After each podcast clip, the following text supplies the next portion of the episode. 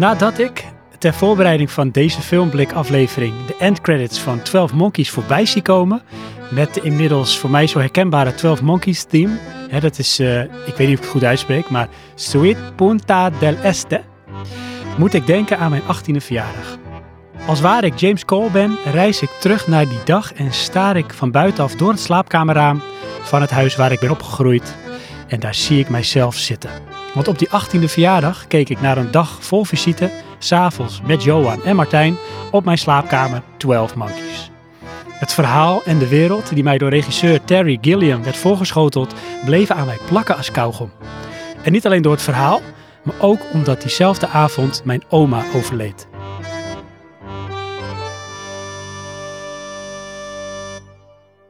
Nadat de familie bij elkaar was gekomen en iedereen weer naar huis ging, ging ik naar bed. En ik had gemengde gevoelens van verdriet en verwondering. En mijn oma, een klein maar vrolijk en energiek Indonesisch vrouwtje, die overdag nog op mijn verjaardag aanwezig was, had heel ongebruikelijk voor haar haar schoentjes uitgedaan, was lekker met haar voetje op de bank gaan liggen en daar lag ze zichtbaar te genieten. En normaal bleef ze niet zo lang en normaal was ze zeker niet zo ontspannen en vrij bij anderen. En zo was ze dus nog in één keer op mijn verjaardag, en niet veel later, terwijl ik in bed lag, was ze er niet meer. Had ze dit misschien aanzien komen?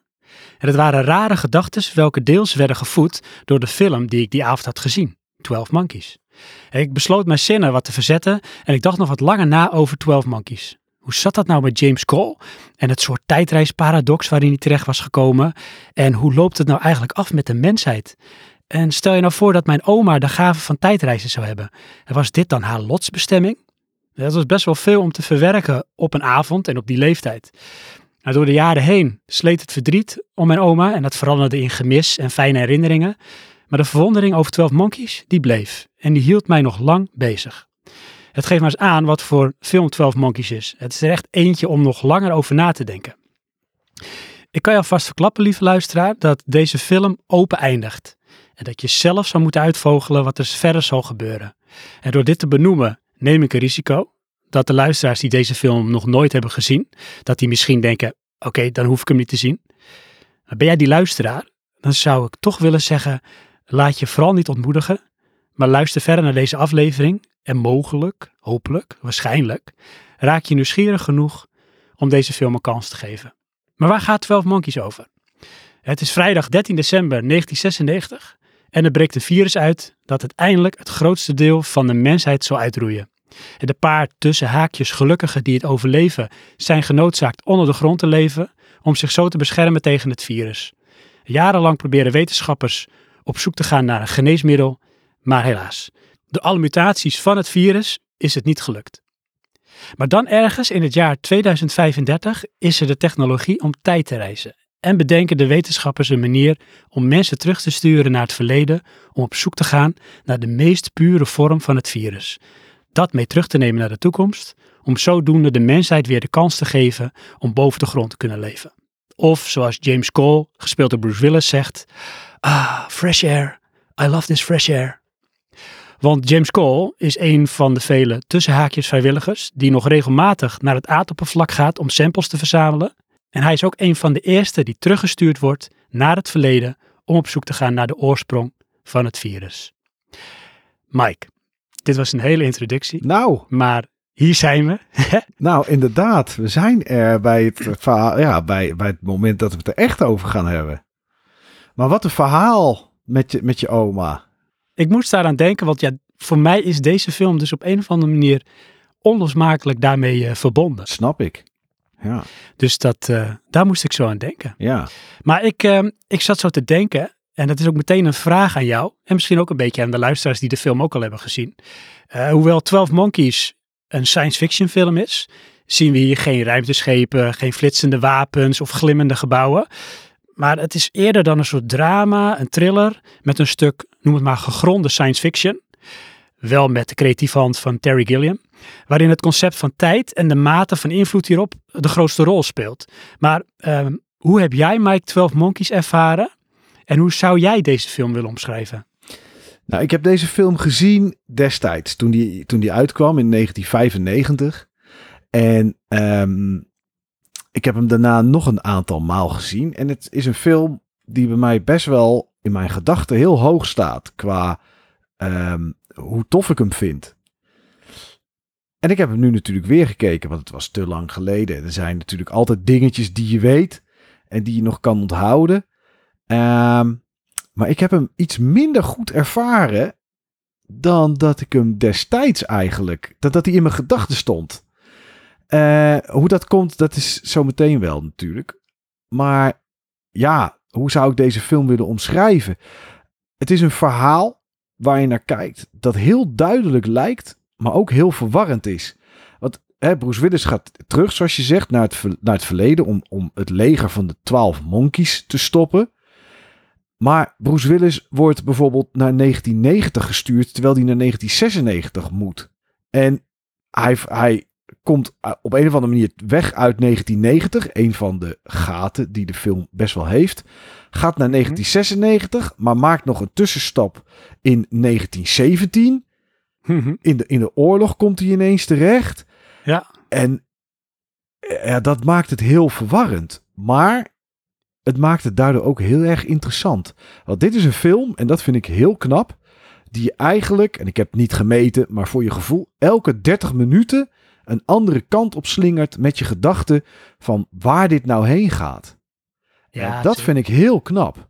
Ja, absoluut. Ik moet zeggen, ehm, ik had dus ehm, qua kijkervaring precies hetzelfde als wat jij had. Ik heb deze film toen de tijd gezien op die bewuste avond op mijn verjaardag. Ja. Ik heb hem daarna nog veel vaker gezien, want ja, het was toch wel een voor mij een bijzondere film, maar ik vond het ook gewoon een goede film. Zeker. Een tof verhaal, eh, goed geacteerd, gaan we zo nog even verder naar kijken. En wat jij zegt, je denkt ergens te weten waar het naartoe gaat, maar dan is het toch anders, weet je wel. Dat blijft toch altijd interessant om te zien. Maar ik had nu ook, ja, en wat het nou is, of het misschien toch de tand des tijds is die deze film niet helemaal goed heeft doorstaan, dat ik me aan dingen begon te storen, dat ik iets had van, nou, ja, misschien is de herinnering toch toffer dan dat ik het nu weer zie. Waar stoorde je dan aan bijvoorbeeld? Noem eens iets. Nou, dat was, en dat is misschien wel heel specifiek, het acteerwerk van Madeline Stowe. Die uh, Dr. Catherine Riley speelt. En dat is een uh, psychiater. En uh, ja, die leeft in de jaren negentig. In het heden van het moment dat de film zeg maar uitkwam. Hè, dus Mhm. jaren negentig. Ehm, die heeft een bepaalde manier. Ik vind sowieso, ik stoor me een beetje aan haar stem. En dat heb ik nu meer dan dat ik dat toen had. Ja. Geen idee. Uh, maar ik vond haar op sommige momenten gewoon minder geloofwaardig. En aan de ene kant, ja, ze zit in de film als het ware in haar rol als psychiater in een soort spagaat. Want aan de ene kant krijgt ze dus een patiënt, dat kunnen we wel vertellen. Het is dan Bruce Willis, die wordt een soort van haar patiënt als hij terugkomt in het verleden. Ja. Want hij wordt direct opgenomen, van de straat geplukt, zeg maar, in een inrichting gestopt. En zij gaat hem behandelen.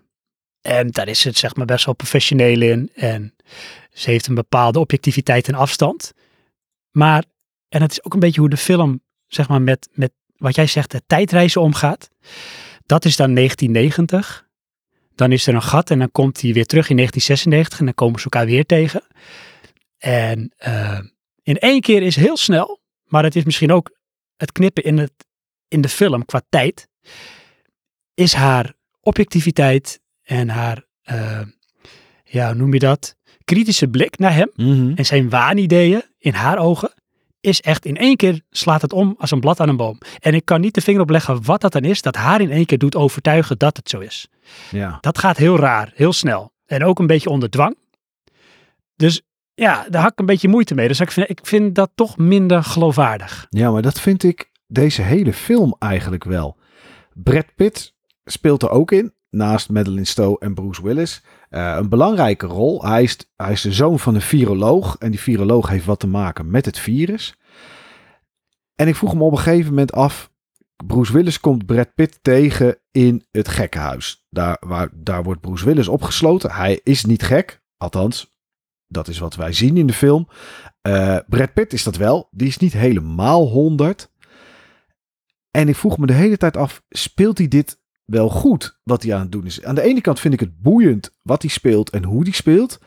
Maar ik vind hem ook ergens matig acteren. Ik, kan, ik kon er soms slecht naar kijken. Dat ik denk, ja, dit is net iets te overdreven.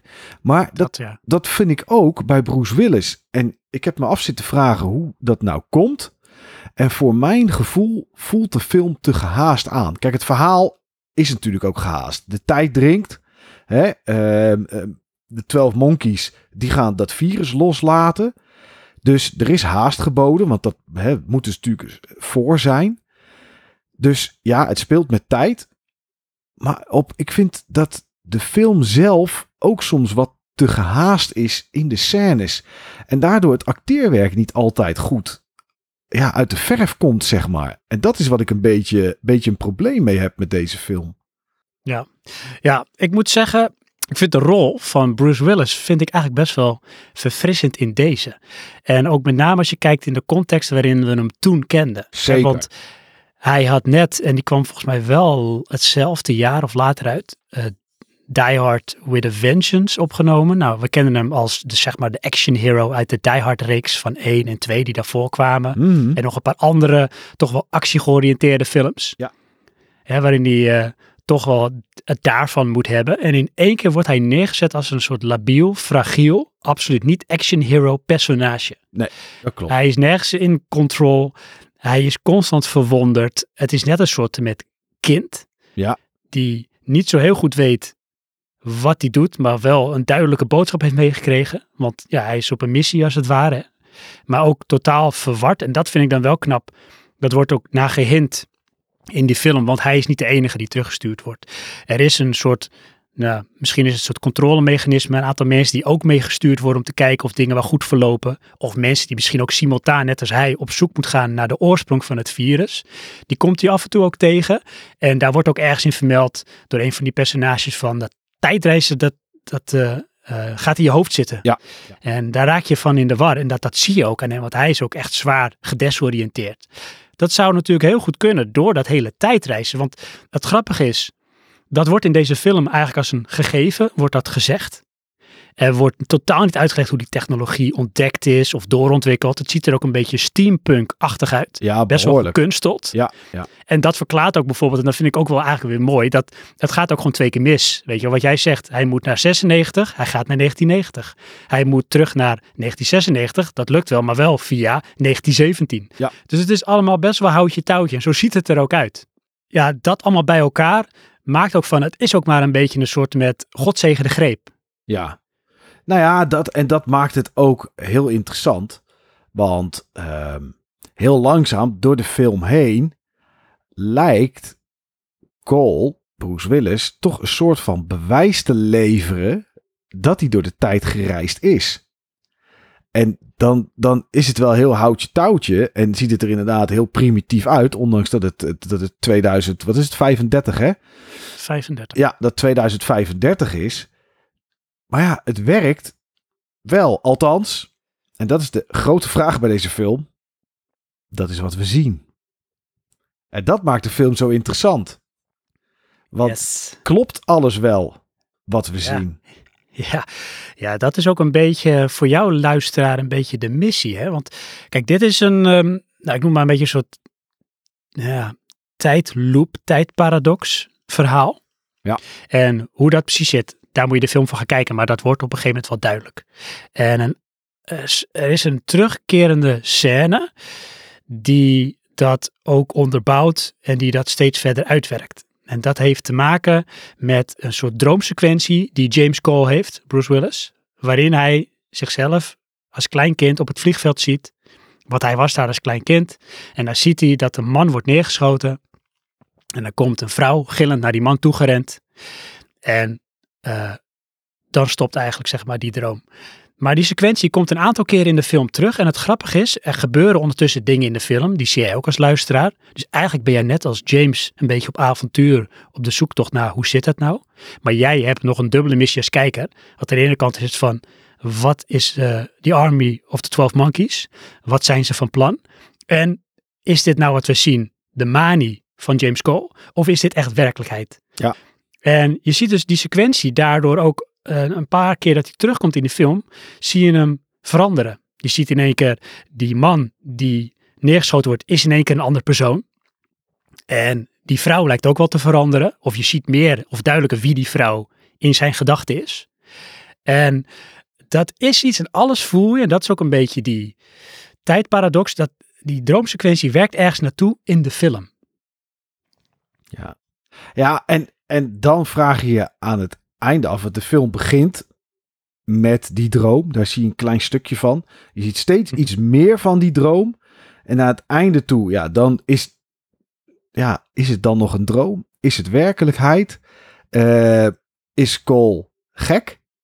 Of klopt het wat hij gezien heeft? Ja, dat is, dat is dan een beetje wat je je gaat, gaat afvragen richting het einde. En dat is, ja. Ja, en dat maakt de film toch ook interessant om meerdere keren te bekijken, zeg maar. Precies. Want weet je, ik, ik heb hem dus nu weer gezien. Ja. Nou, er waren dingen inderdaad waardoor ik het toch lastiger doorheen kwam. Of ik, ik had er gewoon iets minder fijn gevoel bij dat ik vroeger had. En het is toch misschien ook een beetje ergens vond ik op een bepaald moment gewoon een klein beetje gedateerd voelen, die film. Ja. een paar kleine details, bijvoorbeeld er is een vechtscène en dat klinkt gewoon heel gek. Als ja. klap uitdelen, ja. dat klinkt net als een soort met uh, zo'n, uh, ja, Wilde Westen film, dan hoor je zo dish, boef. Ja, het is, het, is, het is nog net niet zoals de Batman uit 1960, dat er uh, pof, zap en, en, en dat soort woorden bij staat. Maar het is, ja.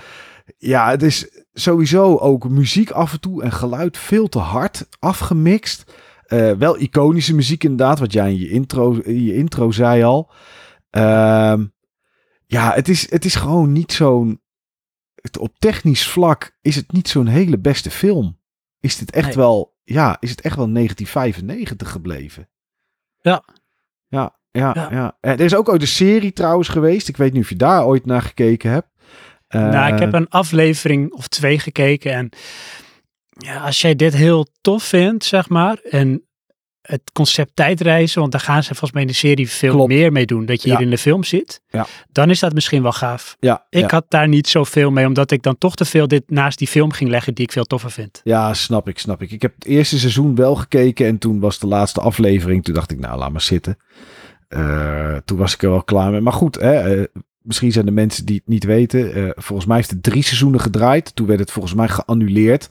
Dus toen was het ook niet zo populair meer. Uh, niet met Bruce Willis, overigens. Dat, uh, nee. dat, dan, dat dan weer niet. Um, Mike. Ja. Misschien voel je me aan. Oh, de tagline. De tagline. Voor de luisteraars die uh, voor de eerst naar de filmblik luisteren. Um, de afleveringen die ik mag presenteren, daar heb ik altijd een soort running gag met Mike. Elke film heeft een tagline. En wat is een tagline? Dat is eigenlijk een soort volzin die ja, de film kracht bij moet zetten, die het omschrijft. En zo heeft ook 12 Monkeys een tagline en is het aan Mike om te raden wat de tagline is. Dus Mike, wat is de tagline van 12 Monkeys? Oh, ik heb geen idee. Ik weet hem niet. Uh, what would happen when there are 13? nee, dat is niet goed, Oké, Sorry. Oh, ik zat ik wel heel Je gaat niet door voor de koelkast. Nee, totaal niet. Oké. Okay. Um, de tagline is, uh, the future is history. Oh ja. Maar wat veel leuker is, dat is een heel klein zijstapje. In eerste instantie hadden ze een andere tagline. Oké. En die tagline was, The future is in the hands of a man who has none. Dat is maar, een tagline, dat is een tagboek.